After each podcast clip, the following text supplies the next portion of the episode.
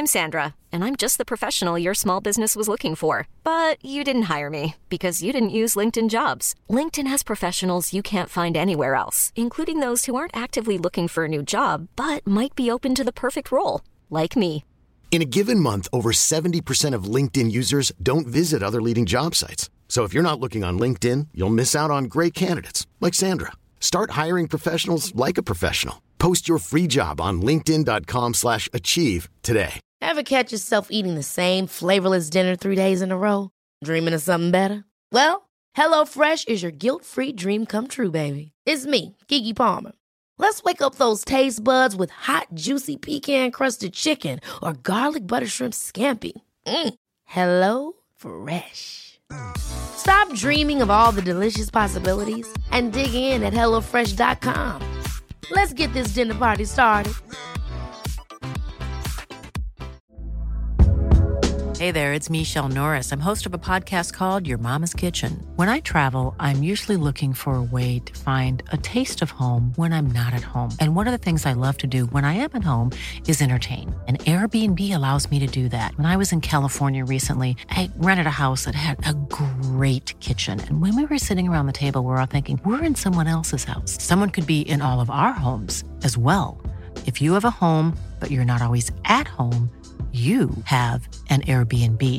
Your home might be worth more than you think.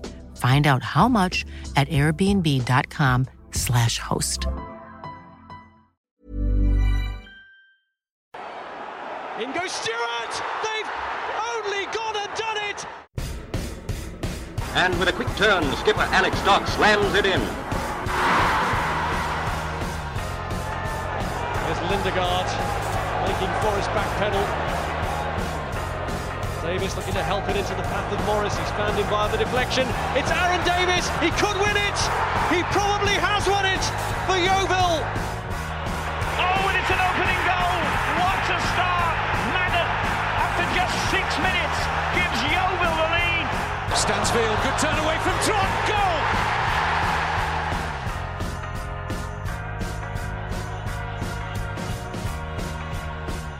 Hello and welcome to the Gloverscast. I'm Ian, and on tonight's episode, we've got a bit of a squad rotation going on. Joining us on this episode, Elliot Watts, welcome back. Good evening. And the Angolan Glover, Chris Flocks. How you doing, mate? Hello, how are you? You all right? Yes, all good, all good. Uh, we're talking tonight a couple of nights after a, is it a winning draw, a losing draw? What do we feel? At Eastleigh. Um, Just a ghastly draw, should we get to that? A ghastly draw. Elliot, you were there. Uh, you braved it. It was a rainy night, wasn't it? It wasn't the nicest of evenings, but... Um... No, it was a wet day in Eastleigh. It had been wet all day. It was a wet night. It was a slippy pitch, to be fair. Yeah. Um, it wasn't pretty, though. It wasn't. ten, ten days since we played York, so plenty of time to... reset and have a refresh. I know you weren't at the York City game, and we talked about changing the shape, go to a back three, which it sounded like it was a back four on the radio, but just before we've come on, you've said you're not sure. Uh, what were your overriding thoughts on, on the performance from Tuesday night? I think the not sure that everyone had is there was no shape to the team whatsoever. Um, it felt like players didn't know where they needed to be. Um, it was nice to see Staunton move back into midfield, uh, and we could do a little bit more of that going forward. Um, but at the same time, the midfield felt a little bit out of touch, non-existent. They got through the midfield. They cut cut across us really, really easy. That Harper, who played for Eastleigh, had us on toast all night down the wing, to be fair. Um, Wakefield in his right midfield, right back sort of position. Um, let's be honest, he looks a shell of what he was last season. Um, he does looks like he doesn't know where he's meant to be, what he's meant to be doing. Um, and Wakefield's the kind of player that when you get him on the ball, you need him to be up the pitch and to run at players and to terrorise them, which is what he does really well, and put the ball in the box. Um, and we could have played that game on Tuesday night without knowing who's there, in my opinion. Um, and that's a real shame because he probably should be one of our best players. Um, Bevan at centre-back was a nice bit of fresh air there. I think he was solid. He was very commanding at centre-back. Um, so there's slight positives to try and take from the game. I don't know what it is as well. Um, it feels like all the matches I've been to this season, apart from Wrexham, we don't start playing until like the last five minutes and then we go, oh, we need to try and get a goal there. Um, mind you, they probably could have stuck, scored at the end as well as we could, and they went down to ten men. Um, from what looked like an outrageous tackle from when I saw it, I haven't seen it again. Um, the lad flew through the air and it didn't look like there were many complaints from the Eastleigh fans about the red card. Um, but it was a bit too late to capitalise on it by that point, and as much as we probably could and should have put the ball in the box, so so could they, um, and it didn't look like we had the one man advantage in the last few minutes of play. It's like a growing, a constant theme of us, even through Darren Searle, was not being able to break teams down with ten men. I want to circle back on uh, the midfield. So the, the the midfield, was it a three? Staunton, Worthington, and D'Ath. Yeah. And I mean, I. It's worrying that they're getting, you know, bypassing the midfield again. That was uh, certainly something, Foxy. I think the York City game, it felt like there was no midfield at all, did it? No, no. I feel that that's where we completely ballsed up our recruitment, I think, in the summer. Um, that's a polite word for it. I just think that um, Hargreaves seems to have focused on shoring us up at the back, which, again, hasn't really happened a little bit, but not really, um, and tried to improve us in attack, which, let's be honest, um, our strikers haven't scored any goals, uh, bar Linton. Um, And in midfield, he seems to have just forgotten that we actually haven't got anyone in centre midfield bar Matt Worthington. Obviously, he's been playing Staunton at the back all season. Obviously, he's moved in, moved him into midfield on Tuesday, which is a positive sign because at the moment we don't seem to be look like we don't even look like we're going to win anything in midfield, and that's where that's where the battles are won. That's where the games are won in, in the midfield, and if you bypass them, what we're doing, just lumping the ball forward and hoping for the best. And at the moment, our midfield seems to be sat right in front of our back four. So you've got a massive gap in between our midfield and our strike force. And it keeps on coming back, and it's no, never going to never gonna change until we actually get our foot on the ball in midfield. And was that the theme on Tuesday night, Elliot? Was there that sort of that get up to a striker, hope something sticks? Or, you know, if... if If we were overrunning midfield, was Staunton finding himself back in sort of that centre-back area rather than perhaps in front where he can get on the ball? Yeah, there was one point in the game where it just felt like the ball was coming at us every time. Um, we didn't, we weren't stringing enough passes together. Um, the passes weren't moving us up the pitch either. Um, Pearson probably didn't have his best game. He's good. He's a really good player, isn't he? Um, yeah. But he scored the goal, um, capitalised on their keeper, making a bit of a mistake. Um, but him and Linton, who were up front, uh, didn't really, I wouldn't say they saw a lot of the game, not no. the action.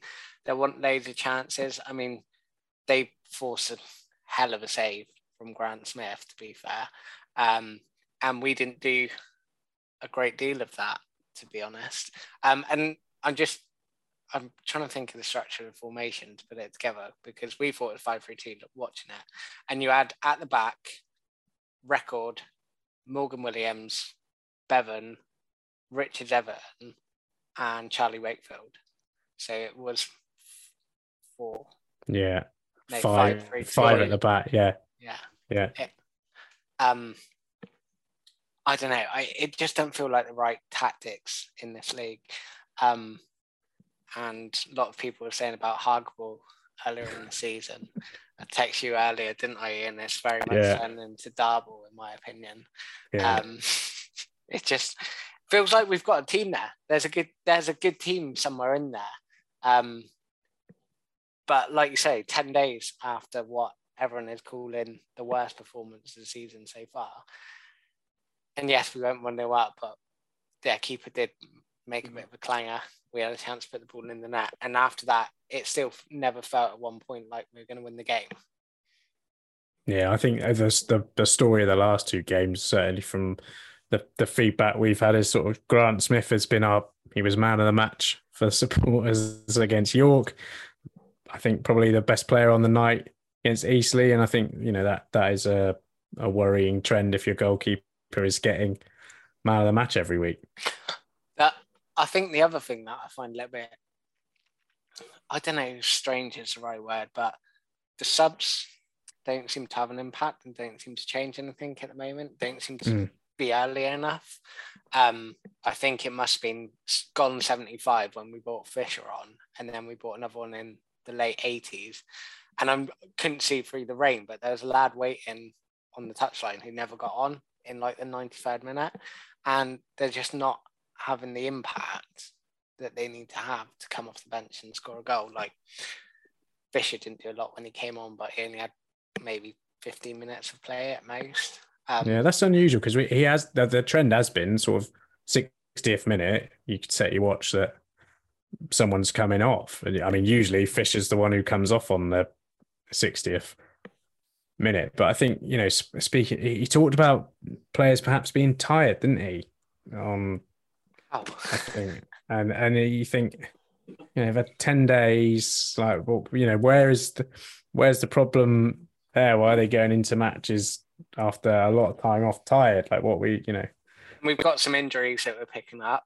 Um, Rowe is out for six weeks, is he? Yeah, yeah. Um, the lad that we paid money for isn't match fit and might be going out on loan. Um, I see today. It's not ideal, is it? No, no. And Old Bear has gone to Gloucester as well, so that's another goal to goal. You know, yeah. So there's, uh, there are there are these worries. I think that, you know, whether they're of our own making or not, it's these things that sort of add up and add to that feeling of like dread when you're going into two games that we've got coming up in Chesterfield and Boreham Wood. Um, and, and you know, these are these are games that at the start of the season we, we talked about: win against York, win against Altrincham, win away at Wealdstone. I, I I know Eastleigh have started pretty well, but, you know, we're Yeovil Town, so I think we should probably categorise us get, getting a result against Eastleigh should be one of those we should be picking up. But then when you come up against the Chesterfields and, you know, even Boreham Wood, you know, we're looking at them as a team that they'll be above us this season, and you sort of think they were, where were they five years ago in comparison to to us? And very quickly we're going to be at that magical ten game point. What are we, eight games in already? Yeah, ten, ten games yeah. is quite a long time into the season. You're nearly quarter of the way through the season, and uh, as we famously know, Gary Johnson always said, "Don't judge me until we're ten games in." Got two hard games coming up, haven't we? We have, and, yeah. And uh, you can't get promoted in the first ten games, but you can very quickly be looking at the bottom end of the table in the first ten games and get cut, cut adrift. Now, I'm not saying we're going to be right at the bottom of a relegation scrap after ten games, but you're petering even around that seventeenth, eighteenth sort of place in the league. As we saw when we went down from League One, League Two, you get cut adrift from the teams above you really quickly, and it becomes a dogfight to beat those teams at the bottom. They're up for playing you, and it's going to be hard work if that's the case. We we really need some results, and a point on the board is okay if we'd beaten York, maybe. Point on the board away from home could be acceptable, but we didn't win that game, and yeah. then we drew on Tuesday night, and it's just another two opportunities missed. That's another point out of six on the board available. Like, just it's difficult, isn't it? Yeah, and I think. Do we need to reassess the, the Green Day the Green Day rule from Mister Barrett? Because by by the end of September, obviously I know that's still what, three games? mm, if we lose all three of those. Well, yeah, and then I think, you know, even even now, I think for me, I think the worrying trend is the for me is the performance, because mm. if you were getting if we were having performances and getting results, then or having performances and not getting results, then you kind of think, you know, something's going to happen, something's going to happen. Yeah. But the, the, I think the trend is after certainly after the Barnet game is that the performances seem to have dropped off. We're not keeping the ball, we're not moving it like we were. I don't know if that's down to chopping and changing. I, I mean, we can talk about Tom Knowles going, but that feels like a lifetime ago now. And, you know, Alfie Pond played two games for us, and I don't think we can pin everything on those two players as the reasons that we've lost. And quite, quite frankly, three or four games ago, people were saying, we're playing well. It'll come. Mm. It'll come. Don't worry. We've got a good team together here. But that's stopped now. No one's saying we're playing well, and the points still aren't going on the board. Yeah. But if you're grinding out one nil wins and you're playing rubbish football, you're putting points on the board and you can tally up the total a little bit and move away from the bottom end of the table. If you aren't even playing well, getting points and saying something's going to come, something's going to happen, it just takes that one game for this team to click and then we're going to be thumping people five nil. I mean, it's not a positive vibe. And I hate to come, hate to come on here so early in the season with a negative outlook on it, but we've all seen what people are saying this week yeah. on Twitter. We saw yeah. it last week after the York result. We had a week off. Don't know what happened in that ten days, but we didn't go in, capitalise, take the opportunity of a week off and put a team to bed on Tuesday night and say, that's what we've been talking about the whole time. Mm-hmm. We had a manager saying that players is hired. We had players not really doing a lot out there, not stringing many passes together. Only one team looked like they were coming away with the result. And once they got the goal, even more so. It just feels really, it just feels like back to that sort of two thousand sixteen, two thousand seventeen kind of years where we are looking at the bottom end of the table. We are, yeah, we're not playing great football. And a lot of the away, a lot of the away fans were booing at the end on Tuesday night, which says all we need to know. Yeah, and I think that's, you know, that's what happened at the end of York, and you're thinking game seven and we're there, and there was no, you know, there was no hiding it. It wasn't like, oh, there's a couple of disgruntled supporters on the terrace. It was... It was a lot of was... disgruntled people on the terrace, having been there. Yeah. There was a lot of people that were not happy. And I think there's no, there's no connection at the moment either, is there? And the fans are really struggling to get behind that team. Everything that we sort of built over twenty nineteen, twenty, twenty-one, start of twenty-two. Um, don't know, feels like it's lacking something out there a little bit. And I could really get behind Darren Scholl's team, and he moved on to something new. And yeah, we didn't go up under him, but we put in battling performances every week, and we had some experienced players with some youth players, and we weren't going to win every single game, but at least you could get behind them. And not seeing that at the moment. That was the first away game I've got to this season, but there was no real connection between the fans and the players at all. It's odd though, isn't it? Because it's that core, that, you know, that core is still the same. You've still got Grant Smith, you've still got Morgan Williams, Max Hunt, Josh Staunton, Matt Worthington, Charlie Wakefield. There's still those players that were part of that group and the spine of, you know, the spine of it, Lawson D'Ath. Like, it's, it's difficult to understand why that hasn't continued. And I suppose the question is, like, and it's obviously a big question because a lot of the time it's how long a piece of string, because we'll never get to make these kind of decisions, but how long are these kind of results are acceptable under this manager?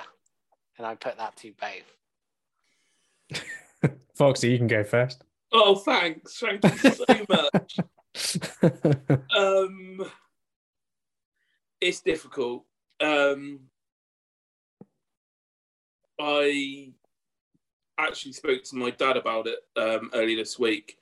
Um, actually, after the, the, I think it was Wednesday morning or Wednesday afternoon, about um, the results, and and I said, I don't think it's going to be too long before he goes.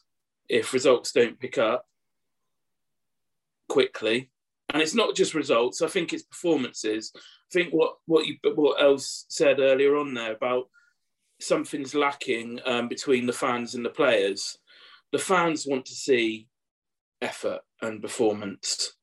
At the moment, it feels like, you know, I we went to York, you went to Eastleigh, and it just didn't feel that there was that. It's difficult because I, I didn't I didn't get the feeling that there wasn't any effort. I felt like there was effort. There was just zero cohesion. Yeah. It, they're not playing as a team.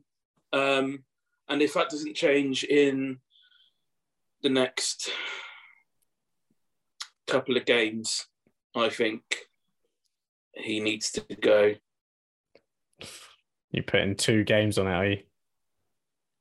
I'll probably get a bit of backlash on this. And I feel, feel like I've been teed up. But if we don't get uh, if we don't get a result, if we don't get four points, I think, from the next two games, I think um, questions will be asked. More the fact that at the start of the season, when Priestnell seemed to actually be around and um, Mister Robbins took over as well, um, there was talk of promotion and playoffs. But we seem to be a team that's a long, long way away from that. Even last season, I could see that we had a chance of getting there because of the quality that we had on the pitch. I don't feel that we've got that same quality. Um, I don't feel that our budget is like it has been over the last few seasons. Um, and I question why that would be with... Um, obviously, we've had some key players that have been sold. Obviously, we'll talk about one later on. Um, and we've spoken about Tom Knowles anyway. And we've also sold our stadium for two point eight million. Yes, some of that money's had to go back to Scott Priestnell's personal loan, which I don't agree with anyway. Um, but where's that rest of that money? Because it's, again, I don't want to get told off like I did last time when I was on here, but um, it's not really gone on any ground improvements and fan experience. I'll leave it at that. Um, so where is that money? Because it's not gone on the wage budget, because the players that we've brought in, they won't be on a lot of money. Not at all. When you look at where we've bought them from, and unfortunately for Chris Hargreaves, he's a nice guy. He seems like a nice guy. But like I said, four points from two games for me. And I think if he doesn't get that, I think it could be um, curtains. But the problem is the old age question, where is our owner?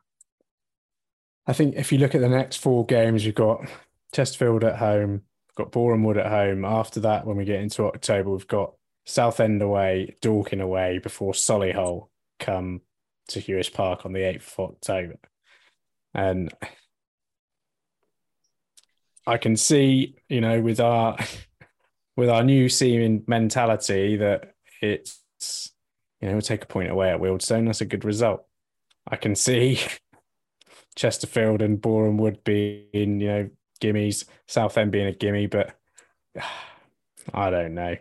I think if, if there's not improvement before Dorking, You've, and that goes south, you know.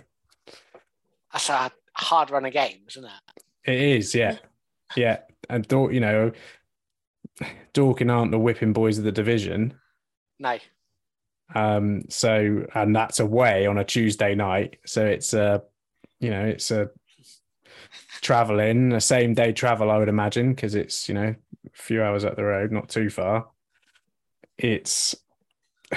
that's a banana skin, and then, you know, Solihull come and smash you at Huish Park. It's, I don't know. We need to see we need to see a big improvement at the weekend to even show signs that something something's changing. Um, and and to spin it around, we it was early in the season, we did see a good performance against Wrexham.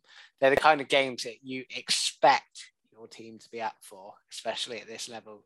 Wrexham, Chesterfield, Notts County, those big kind of clubs, those clubs who are doing well in the league. Um, yeah, we know that they're bigging up Joe Quigley. We know that he's come good for them, and we'll hear a bit more about that in a bit, I'm sure. Um, but I would expect at least a good performance on Saturday from the team. Um, otherwise, if we play like that, play like we did on Tuesday night, they're going to tear us apart. Yeah. So I've given him two games. Ian's given him four games. Uh, uh, or you, you going four games, Ian? Or are you going a bit more? Yeah, I think I, I'm looking at the on this run of fixtures, I'm looking at Dorking, maybe Solihull. I was thinking that's when someone might be forced to make a decision. And I don't. Is there someone to make a decision? Brilliant. Who knows? Um, As you asked the question, I'll bring I'd, be back lo- you. I'd be looking for a result in the next two games, I think. Um, yeah, I've I've said previously, it feels like the season we went down from League One at the moment. And I'm not, not by any stretch saying that we're going to get relegated here. And I don't want to come, I don't want to come on here and be as negative as I have it so early in the season.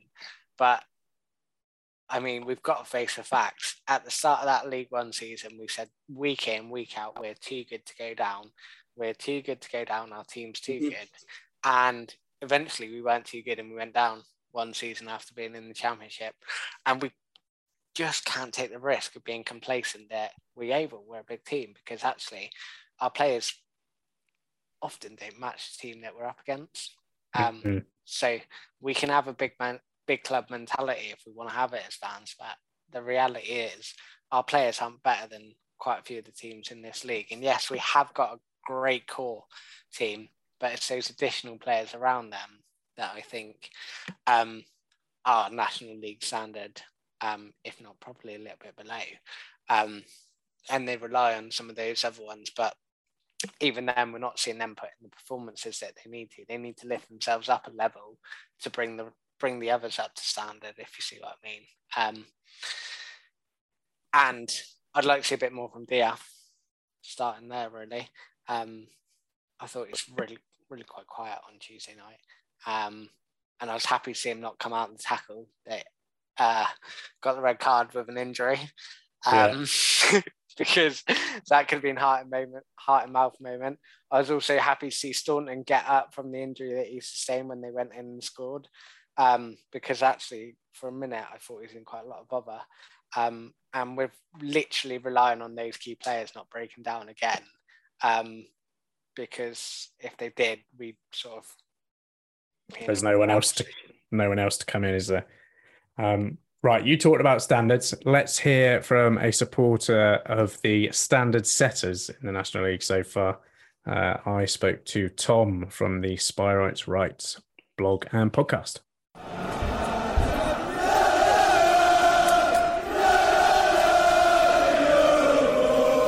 This weekend, we welcome Chesterfield to Huish Park. The Spyrites are unbeaten so far this season, and here to give us the inside track on the league leaders is Tom from our friends at Spyrites Rights.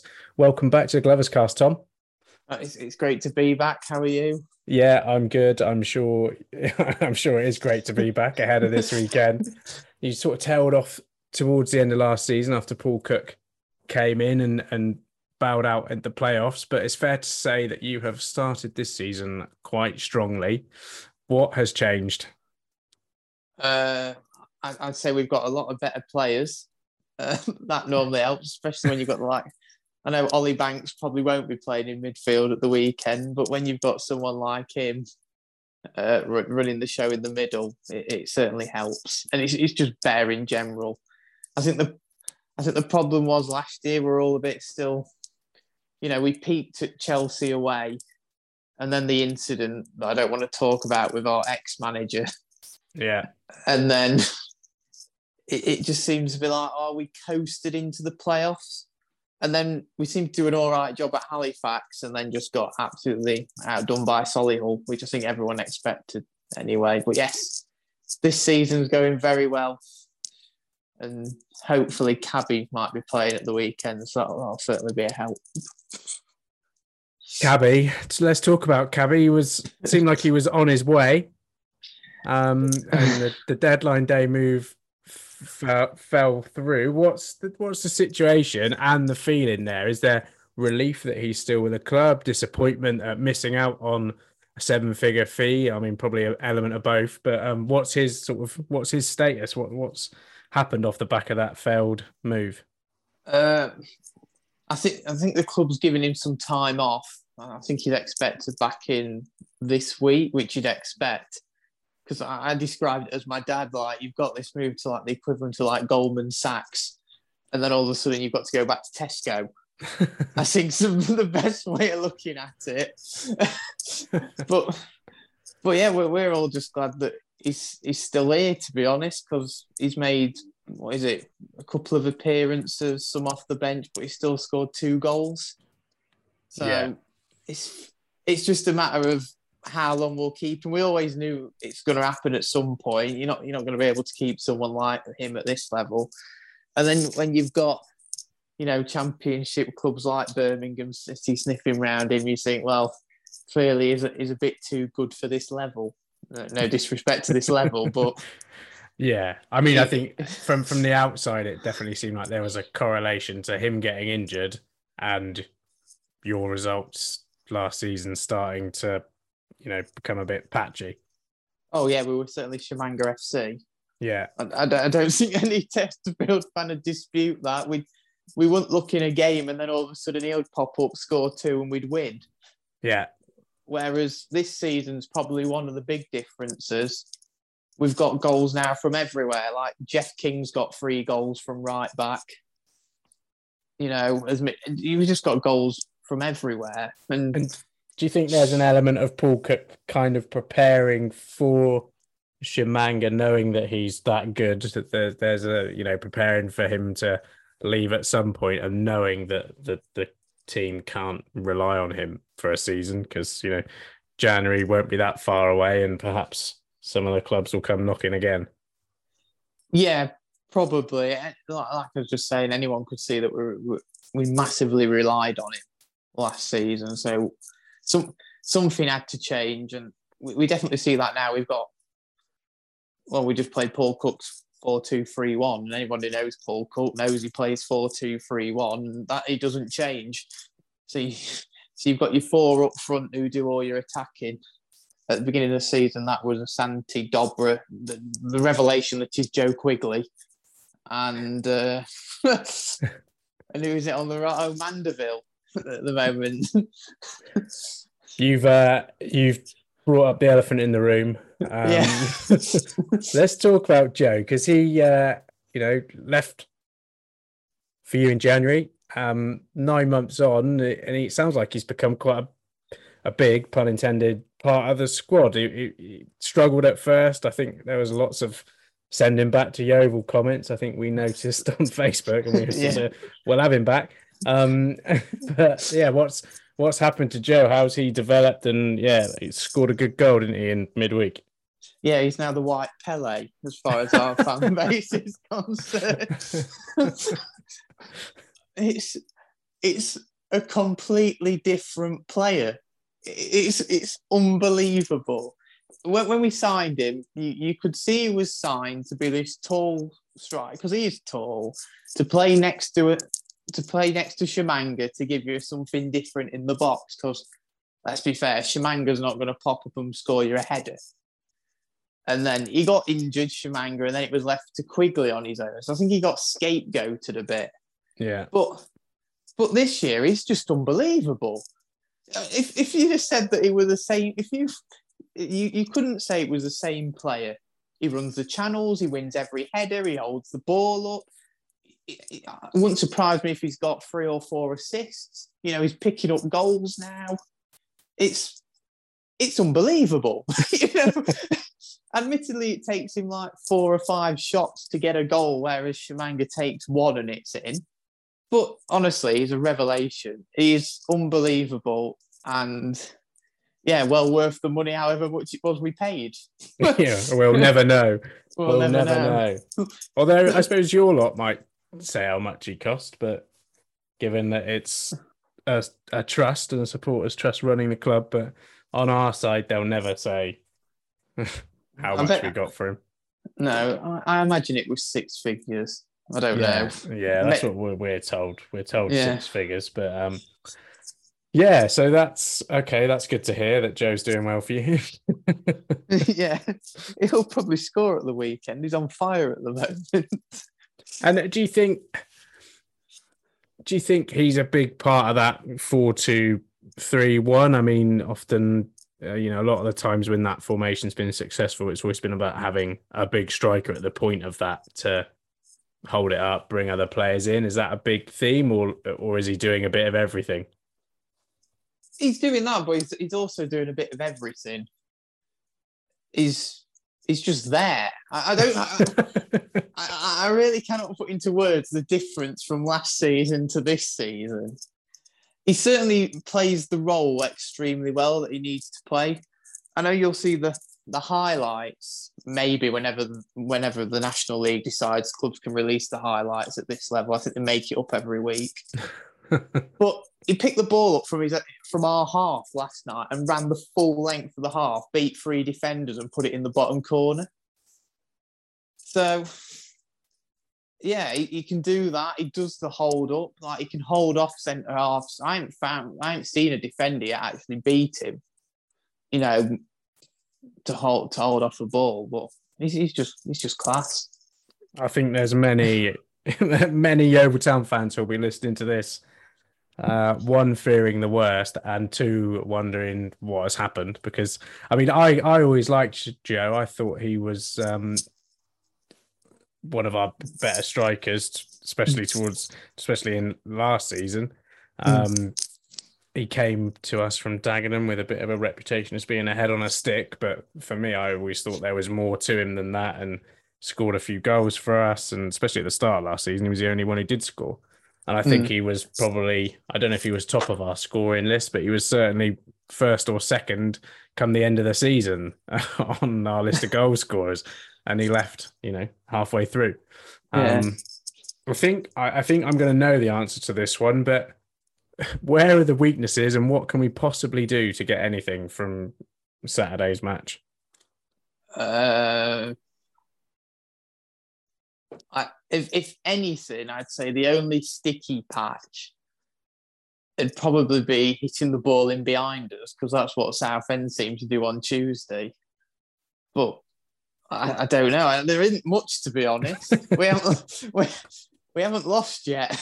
No, no, that's I. Yeah, that's a big worry.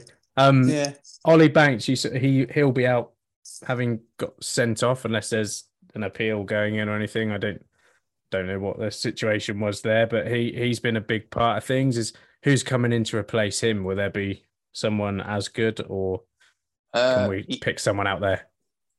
Uh, we've got Tim Akinola on loan from Arsenal. Okay, he's got who, credentials then. Yeah, he's got he's got a background. He comes from an half decent club. Yeah. Uh, the other way we could do on last night, we put Liam Mandeville in there rather on the right wing, because uh, I think we expect uh, the Albanian Messi to be back. We've got all these nicknames for all this players. The White Pele, the Albanian Messi. Yeah, in, in Armando Dobra. Who, honestly, I think before he got injured, had two goals and two assists in the first three, four games. It was something like that. He is about five foot two, and that's probably doing him, you know, a bit extra. But honestly, the ball stick. I don't know if you watched the Notts County game on telly or watched no, any I of it. No, I didn't. No, I haven't. But this ball sticks. Yeah. Okay. He, uh, he came as a signing from Ipswich with Paul Cook. Yeah. Uh, I say if, if he's playing on Saturday, he will be the one to watch. Forget everyone else. Our little Albanian winger is his top draw. Okay. Now, if Yeovil Town fans aren't weren't quaking in their boots before, we probably we probably um. secured that. Are you coming down to the game this weekend? Uh, I'm not, because it's the last game of our cricket season.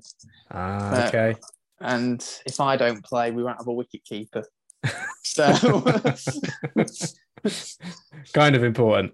Yeah, I don't know if the other Tom might come down. He seems to do all the obscure long distance ones. I've done my one for the season, going to uh, Dorking. Uh, that's my long, my one long range trip for the season. Was that the the opening day? Yes, we we yeah. also had a red Drew. card on that game. Two yes. red cards, wasn't it? Was it two reds and a draw? Yeah, two two reds and a two-two a Desmond. What uh, were you thinking then? You must have been thinking, what the hell is this season going to be like? Well, yeah, we've had three red cards in eight games. So, yeah. But yeah. I, I I think the Ollie, going back to Ollie Banks, I think that one's got a good chance of being overturned, because in true National League fashion, as keeper rows the ball out, he overstretches. It was pos- possibly a yellow at best. They play on, have a shot. He gives a goal kick, and then the game stops. He sends him off because something the f- fourth official said, and we're playing with ten men. Oh, so, wow! So. So we had a player sent off for our goal kick last night. Work that one out. Well, rule one of the Gloverscast is that we don't complain about the refs. We oh, don't no. talk about the refs. So you've broken a rule there. Um, oh, so, so, sorry. But... It's all right. It's all right. It's fine. We will definitely have you back on next season, probably for a, a procession, or later this season, sorry, for a procession of uh, winning the league. Because, well, I know it's early days, but... Looks like you're um, up there. I mean, the top the top four at the moment, I think it's going to be a race between them to um, for those automatic spots. Yeah, the, the main one you, you've always worried about is Wrexham, but we, we won't say that. No. Solihull, Solihull as well, though. Yeah, but the problem is with Wrexham is now they can sign players, can't they, whenever. They're not fixated to transfer windows anymore. Yeah. So... Say it's not going well fifteen games in, oh, we'll just go sign Joe Bloggs from League One. Do you know? Yeah, I mean, if you get one and a half million or whatever for Shemanga in January, um, you'll have your fair share of money to throw around. Oh, yeah, ho- hopefully. Ho- hopefully he stays, because technically he's got another, he's got this season and next season with us. Oh, okay. okay. So... Well, so, yeah. we'll we'll await the team news with bated breath on Saturday, uh, and hope that he's not in the starting lineup. But uh, until the next time we face each other, thank you for coming on and telling us about your side of the uh, the equation. And fingers crossed we can give you that first defeat of the season on Saturday. Yes, fingers crossed. Thanks, Tom. All right, cheers.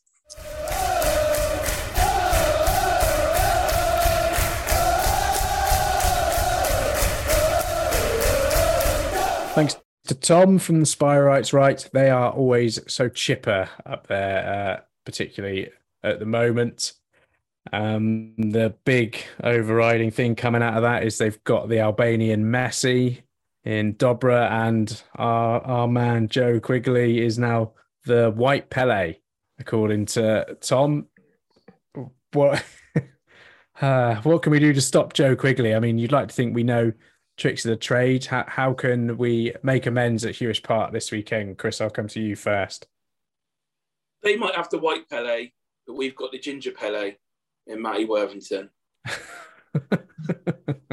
Is that the answer to Joe Quigley? That's the answer to Joe Quigley is, I think we could, if if if Joe, obviously, as we know, Joe's a target man. We've got some big lads at the back. Rough him up a little bit, win those balls in the air, and shut him up. And hopefully he won't score. That's what we need, because with Joe, he's a great, he's obviously, as we know, he's a great striker, and he's, you know, he started off slow, came on and scored a lot of goals, and that's why he obviously went to Chesterfield for however much money, which, as I said earlier, we've not seen. Um, but with Joe, I think if we get under his skin early and stop making, don't let him play, I think that's that's how we need to um, stop the white Pele from um, absolutely battering us on Saturday. I wouldn't mind seeing Max Hunt in the team. No. I think someone who knows him, mm. a tall centre-back, he's massive, isn't he? Yeah. Um, might just be able to keep Quigley quiet. Um, I like Max Hunt as well. I'm quite quite surprised he's not um, not getting in the team at the moment, but I wouldn't mind wouldn't mind seeing a bit of Max Hunt on Saturday. Um, he must have trained with him countless times, knows how he plays. Hopefully keep him quiet. Um, Quigley's done what Quigley did with us, hasn't he? Quigley didn't start with us very well, then found a bit of form and kicked on from there, and it was a massive shame when we lost him in the end. Yeah. Um, and when he came in, he wasn't a fan's favourite, and when he went in at Chesterfield, he wasn't a fan's favourite as well. But soon enough, he found his way into our team, started scoring goals, even banged in a hat-trick in one game, didn't he? Yeah. Um, And he's doing the same up there, and fair play to him. Uh, but we've got to keep him quiet at the weekend if we're going to get a result. Um, what formation are we going for? I'll be, I'm, st- I'm going to continue with a four three three chant, yeah. and hope it's an actual four three three, not this. Looks like a four three three, but actually Charlie Wakefield's shielding the right back. Yeah, get him, um, get him up near, get him up in that front three. Yeah, I mean, what would you? I mean, keeper picks himself. What, yeah. what what's your what's your perfect back four for this this one? I mean, left backs are pretty much a lock, isn't it? Yeah, so mine would be Record, Hunt, Bevan, and who's the last one that I'm missing? Record, Hunt, Bevan. Williams at right back, or Churi Johnson? I would go Johnson. See, for me, for me, Morgan Williams is undroppable. He's a bet. I, I think he's better at um at wide than he is at centre back personally as well. Mm. I think he's got a lot. He's not not a brilliant crosser of the ball, but I think he's got a lot. Um, it's just his energy on that right hand side. If you want someone who's going to be able to defend comfortably and give Charlie Wakefield that sort of freedom in front. I think, I think, yeah, I think I'd trust Morgan Williams more in that position than Chori Johnson. But then my three in front are D'Ath, Worthington, and Staunton. I don't yeah. know if any of you would argue with that personally. That's the only three centre midfielders we've yeah. got. Yeah, if Perry's Perry, out with concussion, and if well, yeah. Callum Rowe is the other one who's out for six weeks. I mean, we're. Like we said earlier, we're woefully short in midfield, but those are the only three you can go with. But based on the performance against Eastleigh, and I think I think all three of us probably agree on your point about Lawson D'Ath. I think we need to see a lot more from him going forward. Um, yeah. Because he could be he absolutely... Been, he's had a quiet season. And he can be mustard on this day, can't he? Yeah. Um, and then up top, I don't know if this is left field, if you'd agree with this or not. Um, I would go Pearson one one side, Wakefield the other, and Fisher in the middle. I'd agree. Yeah, I mean, we've tried, we've tried that, we've tried combinations, haven't we, up front, and none of them have really st- stuck yet. I think, I think Charlie Wakefield. Field is, I think he needs games. I think he needs games at right wing to get his confidence back and get him on that touchline, getting crosses in. Um, the one thing I always think back to Darren Way's four three three, and we always had, you know, we had Ryan Hedges at the start when things were going well. We had Ryan Hedges to pick up the ball and and run with it. And I don't, I feel like we need a. a ball carrier who the ball sticks mm. to his feet. And I think I think Torre might be more that player that when he gets going, the ball sticks. Um, I like Pearson a lot. I think Pearson's that explosive, that explosive player, but is he better through the middle than out wide? I don't know. I think we've got we, we've got a young player there who's a bit of an unpolished diamond that we need to be careful leaning on him too much, especially seeing he's not our player as well.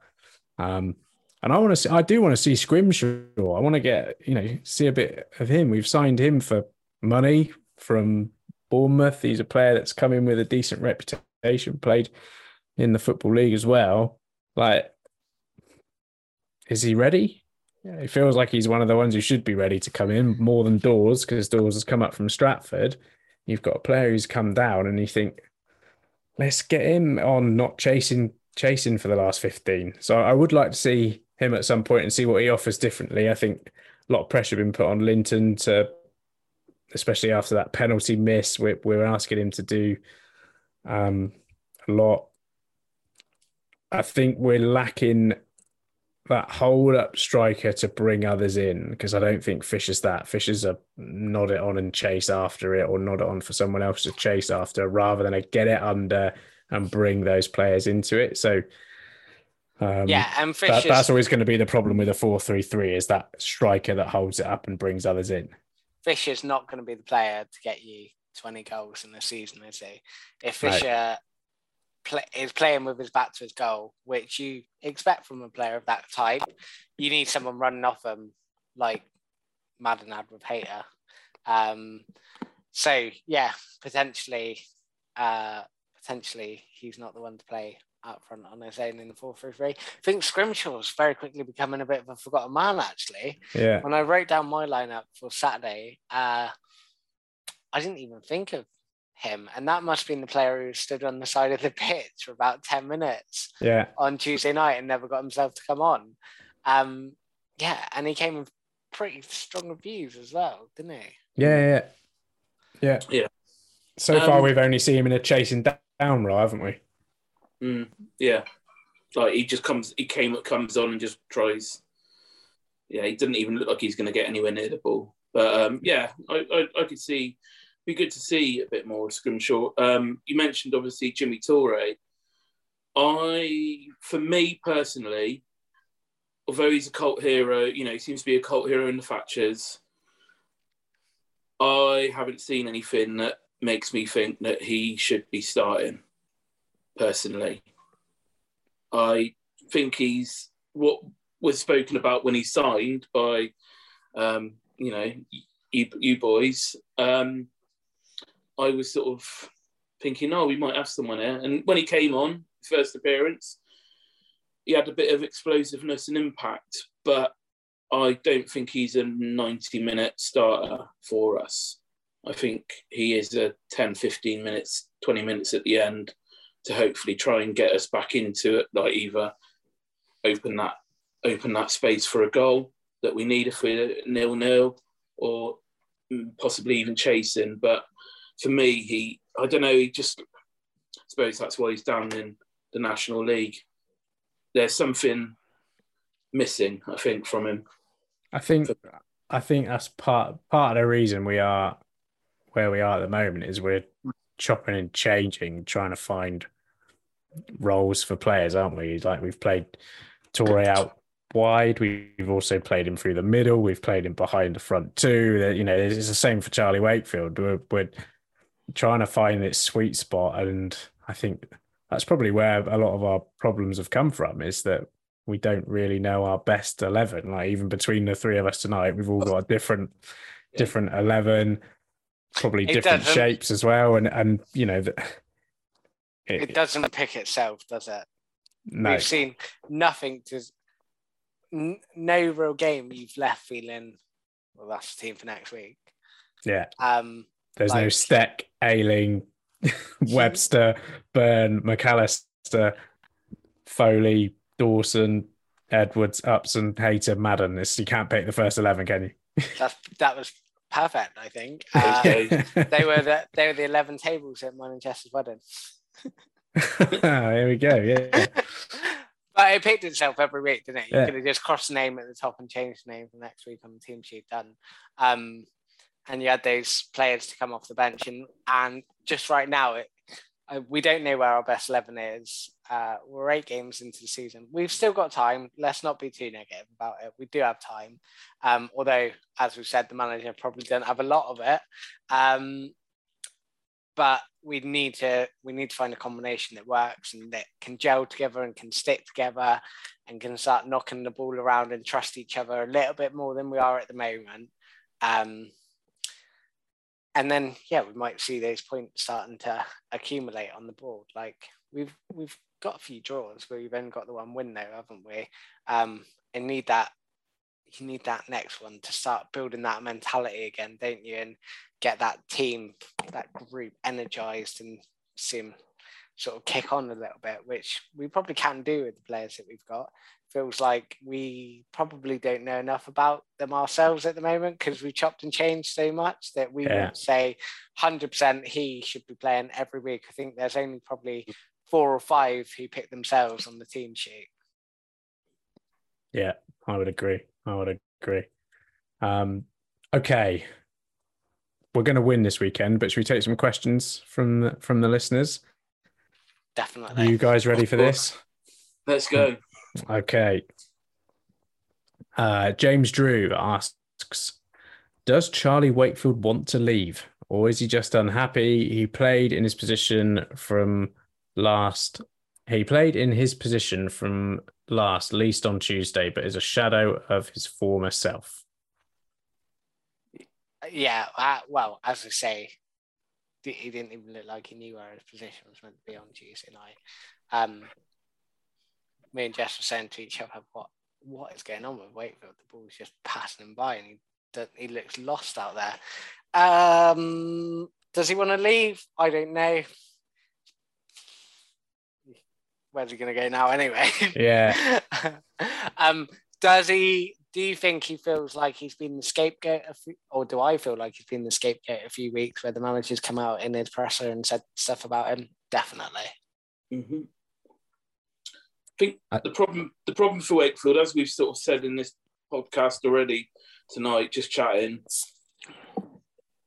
we, we all three of us know, and every, every fan that's listening to this, um, this morning, as it will be, um, know where Charlie Wakefield's best position is. Getting the ball on that right wing, getting down, as the sun goes, getting down the wing. The problem that he's had this season is that the manager seems to play him in about four, five, six different positions. That's not Charlie Wakefield. You know, he, yeah. he, he must... He must, he must, for, for him, he must not know whether he's coming or going. Doesn't know. One week he's playing right back, the next minute he's playing striker. It changes in the middle of the game as well. Oh, yeah. yeah. yeah. Like, you know, you know, it's just, it's unbelievable. Like, he's one of the guy this season that seems to have played in the most, most, you know, number of different positions. Yeah. The lad must, you know, yes, he's a professional footballer, I get it. But his main attribute is getting past people, getting on the ball, getting past people, creating that space and getting the ball in. And that's think, what happened, you know. I think back to last season and, you know, he started in right midfield when it was a four four two and he was on the right midfield. But then as the season went on, he went further up and, you know, scored a few goals playing up front. I think the Stevenage game, I think at the Weymouth game and he, and Bromley away, and he's just not playing with that confidence. And I think that confidence, maybe we did feel that confidence edge away towards the end of the season. I remember, was it Wrexham where he had a big chance that he put it straight at the keeper, almost an open goal. There was another one where he was through on goal. I can't remember who it was against. Um, Was it, it was at home, wasn't it? Yeah, was it Stockport, maybe? I can't remember. He was through on goal. He had the whole half to run into and, and fluffed it. And I feel like he is a confidence player and he hasn't really had any of those moments. The Chesterfield, uh, sorry, the Stevenage, the Weymouth. He hasn't had any of those moments yet this season where he's even been close to being in the position to make something happen. And I feel like... we can just a couple of them just to build his confidence, even just to get a shot, a goal, get get you know, get the fans on their feet. It doesn't feel like he's had any of those situations where he's had the roar of the crowd with him as he cracks on down the line. Saturday, Saturday will be the day with Beaver yeah. Barrett. I don't. I, I mean, you know, I, I I I don't know if he wants to leave or not. I can't imagine he's, you know, I can't imagine that's on the cards. And I think it's just a little bit of um, figuring out where we want him to play, and hopefully things will fall into place.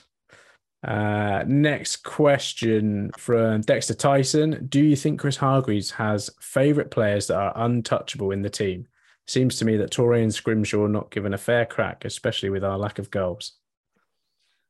We've probably covered this one yeah. already tonight. Um, mm.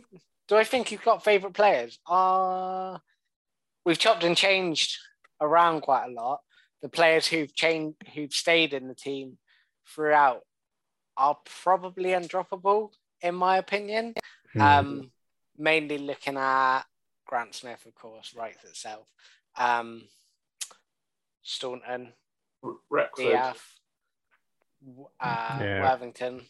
Those those sort of players put their name, own names on the team sheet.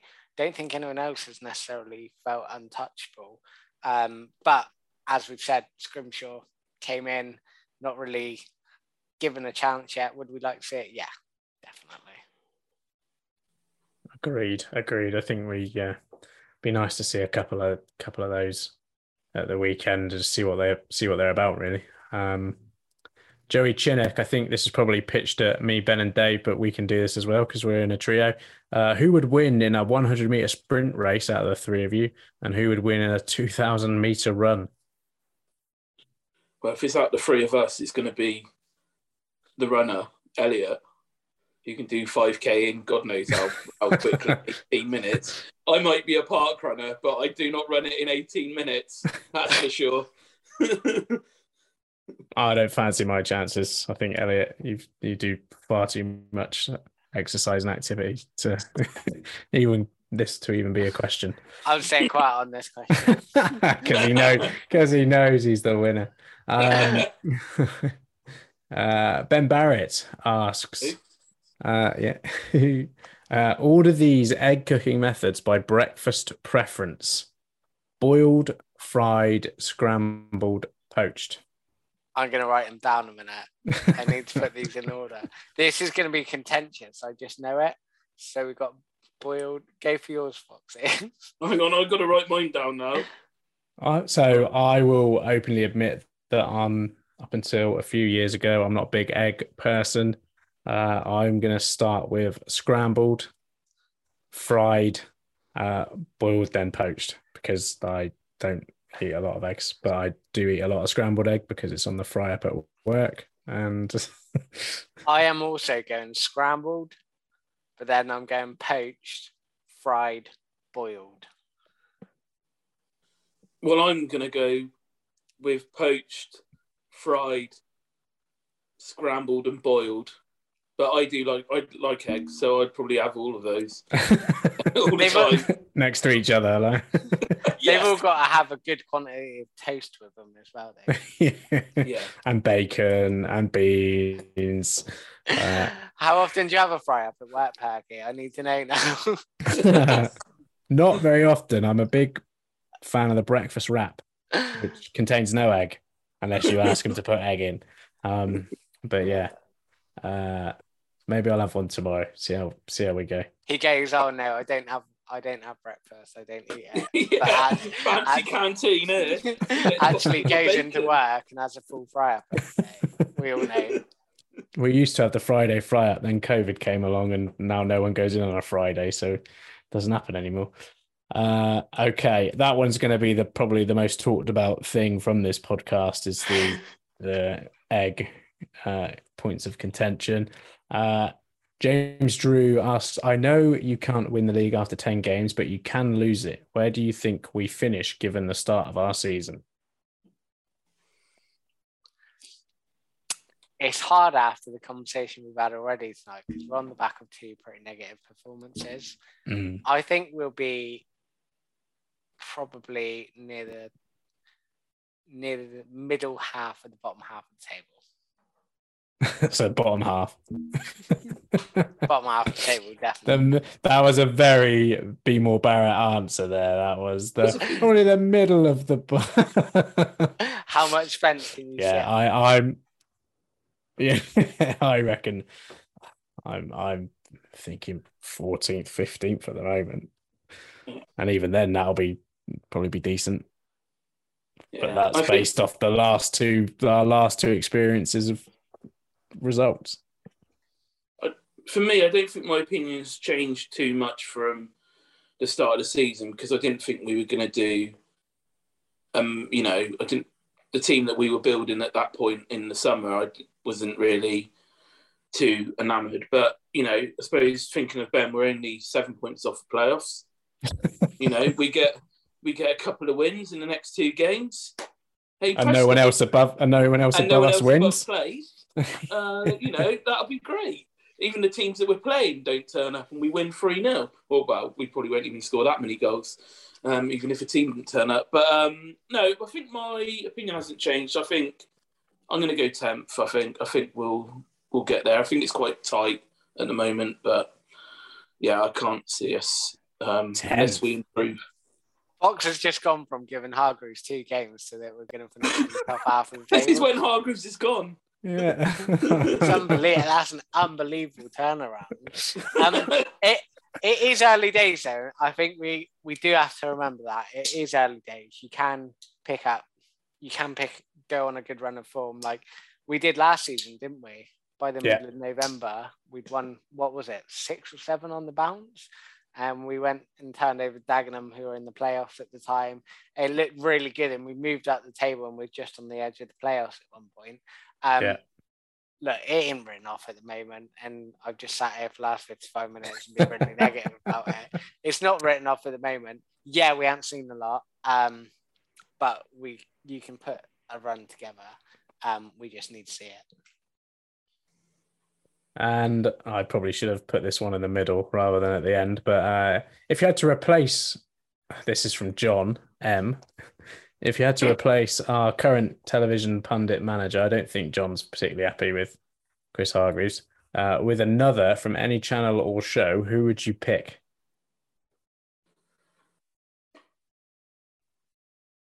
That's I'm a hell of a question. Does it have to be with? Does it have to be a pundit? Is it any channel or show? So I'm going to go with uh, a fictional character from a T V show. I'm going to go with Mike from Better Call Saul and Breaking Bad.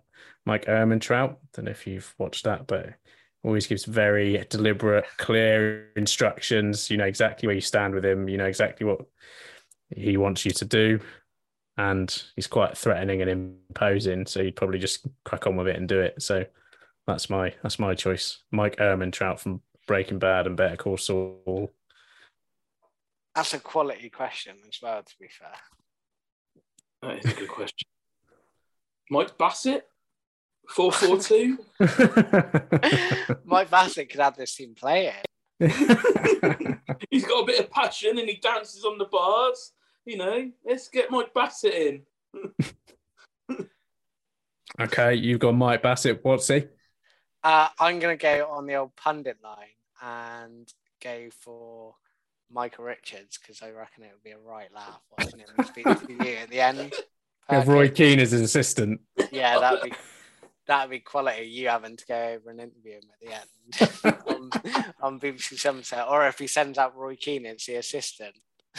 It's a way to deflect the questions, isn't it? actually, actually, we can't get an interview in today. Yeah. uh, Sorry, Roy's just tearing the dressing room up as we speak. We can hear the, we can hear uh, Sam Pearson get chucked across the uh, the changing room. I do, I do wonder what Roy Keane would make of, you know, make of the current situation. Or Jamie McAllister for that fact. Anyway. Uh, uh, I, thought, it is. I thought the question was going to be, who would you replace the manager with? I was like, well, obviously Jamie McAllister. No, exactly. I'm not. I'm not there. I'm not I'm not there yet. I'm not there yet. We'll see after Dorking. Then then then Four we might games. have that discussion. Um, but who knows? After Tuesday, after the next couple of games, six points in the bag. Up to if- Whatever we can of, get to. A couple of big games in that.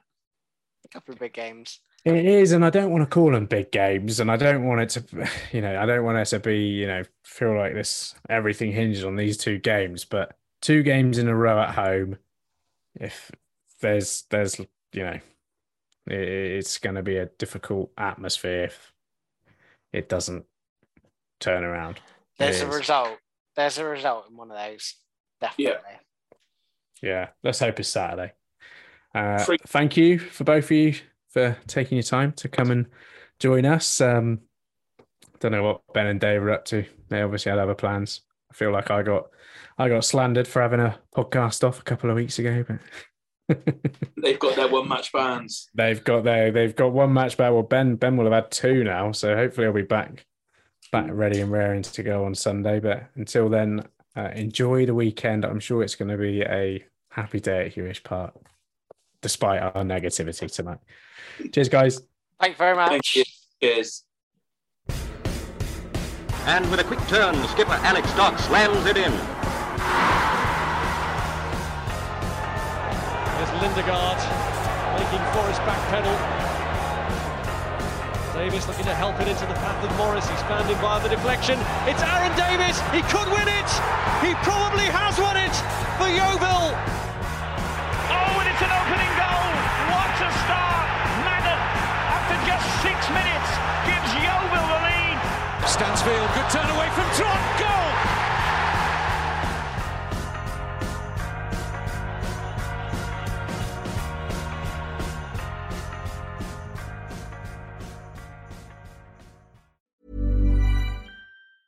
Hi, I'm Daniel, founder of Pretty Litter. Did you know cats tend to hide symptoms of sickness and pain? I learned this the hard way after losing my cat, Gingy. So I created Pretty Litter, a health monitoring litter that helps detect early signs of illness by changing colors, saving you money and potentially your cat's life. Pretty Litter is veterinarian developed, and it's the easiest way to keep tabs on your fur baby's health right at home. Go to pretty litter dot com and use code ACAST for twenty percent off your first order and a free cat toy. Terms and conditions apply. See site for details. Even when we're on a budget, we still deserve nice things. Quince is a place to scoop up stunning high-end goods for fifty to eighty percent less than similar brands. They have buttery soft cashmere sweaters starting at fifty dollars, luxurious Italian leather bags, and so much more. Plus, Quince only works with factories that use safe, ethical, and responsible manufacturing. Get the high-end goods you'll love without the high price tag with Quince. Go to quince dot com slash style for free shipping and three sixty-five day returns. Ever catch yourself eating the same flavorless dinner three days in a row? Dreaming of something better? Well, HelloFresh is your guilt-free dream come true, baby. It's me, Keke Palmer. Let's wake up those taste buds with hot, juicy pecan-crusted chicken or garlic butter shrimp scampi. Mm. HelloFresh. Stop dreaming of all the delicious possibilities and dig in at hello fresh dot com. Let's get this dinner party started.